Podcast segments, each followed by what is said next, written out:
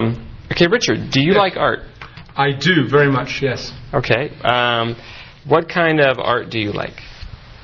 Okay, well, I like all kinds of art. And Okay. when I was young, I used to enjoy painting. Okay, what did you paint?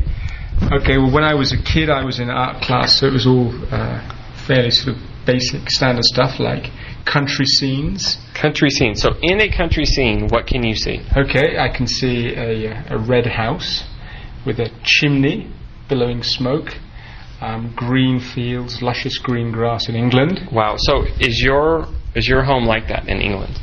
Actually, no.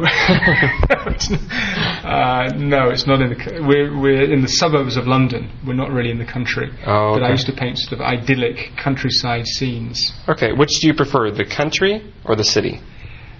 uh, to paint or to live in. Uh, to paint. To paint, to paint, I prefer the country. Okay. But uh, oh, to- great. To, to live in, I think more convenient being being near a big city. Okay, great. Thanks.